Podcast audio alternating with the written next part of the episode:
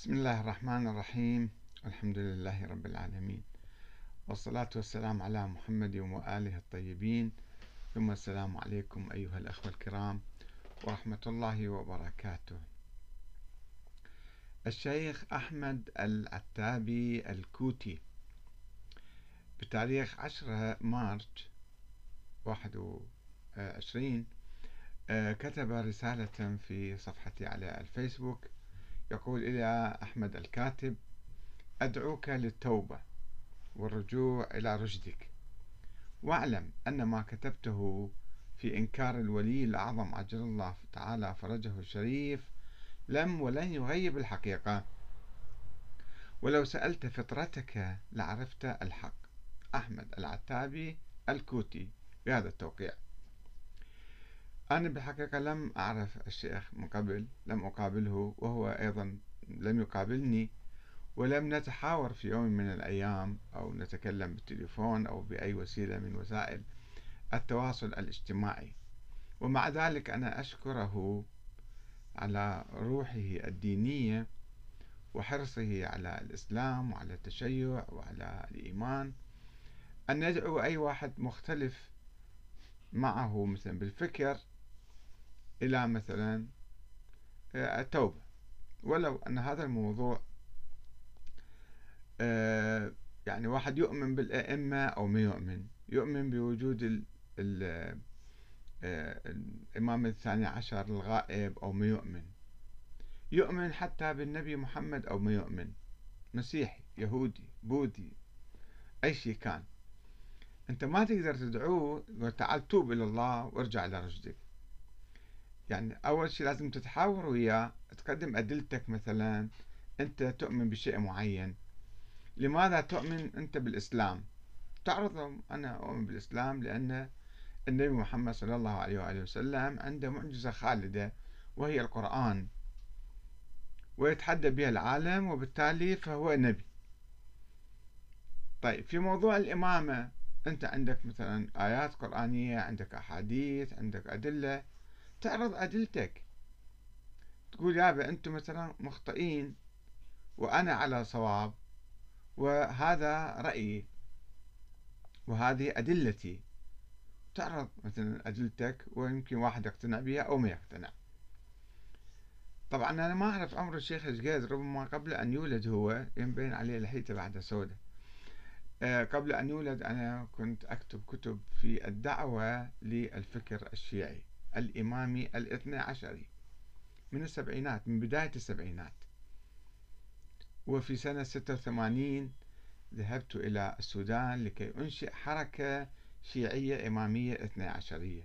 وجئت ببعض الطلبة إلى آه، حوزة القائم التي كنت أدرس فيها في طهران في مامازند منطقة شرق طهران حوالي 20 30 كيلو عن طهران.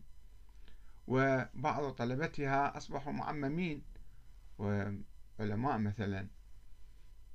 فأنا كنت خبير كنت متخصص بالفكر الشيعي. شيعت ناس في السودان.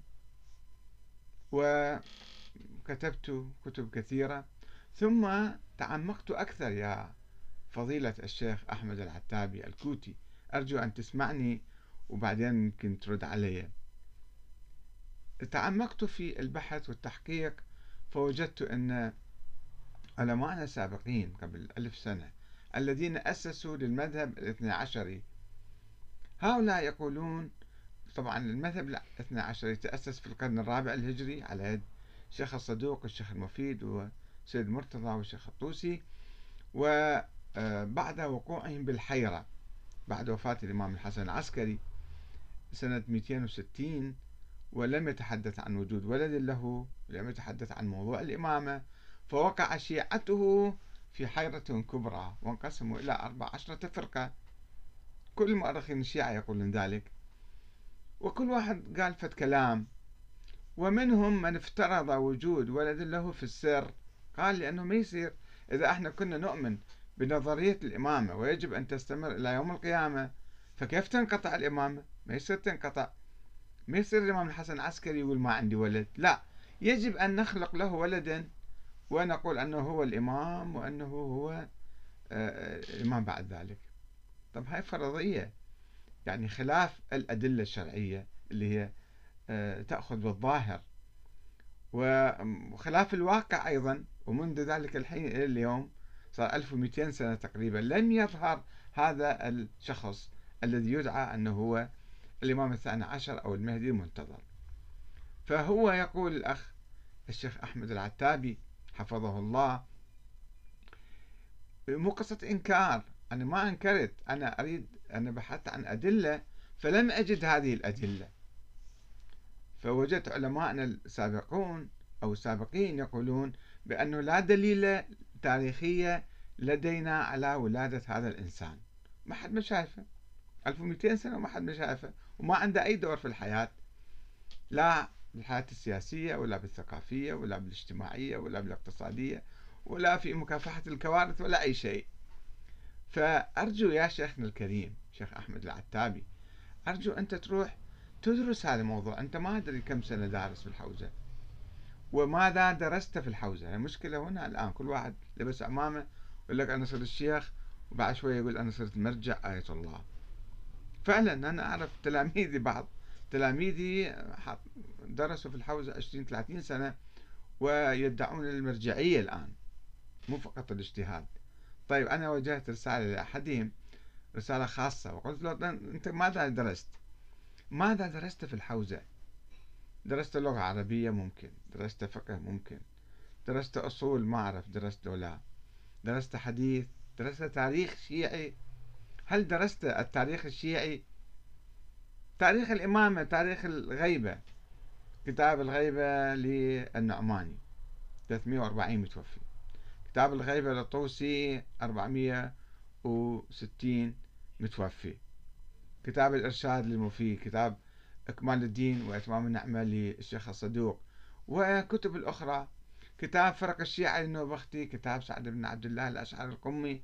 في القرن الثالث الهجري كتاب آه، بصائر الدرجات كتاب الإمامة والتبصرة من الحيرة لعلي بن بابويه الصدوق. هاي كل الكتب ما أعتقد دارسها. لو كنت دارسها كنت تعرف أنه المسألة فرضية ما لها حقيقة.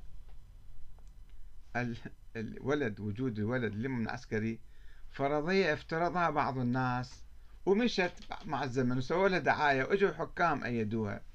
الحكام البويهيون عندما دعموا تأسيس المذهب الاثنى عشري على أنقاض نظرية الإمامة لأن نظرية الإمامة انهارت بعد وفاة الإمام الحسن العسكري. ما عنده ولد وقعوا في حيرة لا يوجد إمام فانهارت نظرية الإمامة. حتى مع اختلاق ولد يابا عنده ولد. طيب شنو بالنتيجة؟ الشيعة أصبحوا بلا إمام. وين شفته أنت؟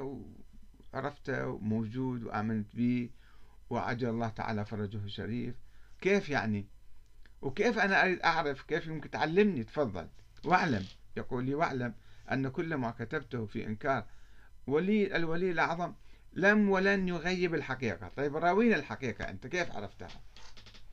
يقول ولو سألت فطرتك لعرفت الحق.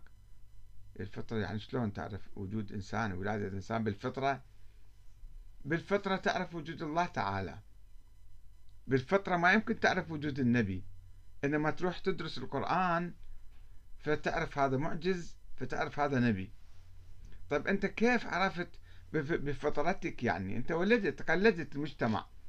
ولدت في مجتمع يقول بوجود الإمام الثاني عشر. وأنت قلدت تقليد أعمى.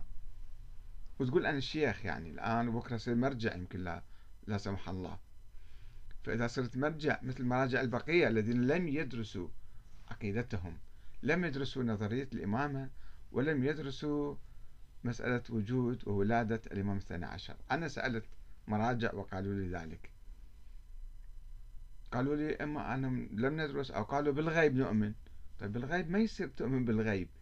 بشيء غيبي. أنت تؤمن بالقرآن يقول لك أمور غيبية تؤمن بالغيب. ولكن أنه بالغيب أؤمن بوجود مثلا كذا وكذا. ما يصير الشكل يا شيخنا. المنطق مالك مشكل فيه. المنهج العلمي للدراسة والبحث عندك مشكلة في ذلك. أرجو أن تراجع يعني آه، تقرأ كتب شوية. اقرأ كتابي هذا موجود هنا. على النت موجود. الإمام المهدي محمد بن حسن العسكري حقيقة تاريخية أم فرضية فلسفية؟ حتى تعرف شنو الموضوع. والسلام عليكم ورحمة الله وبركاته.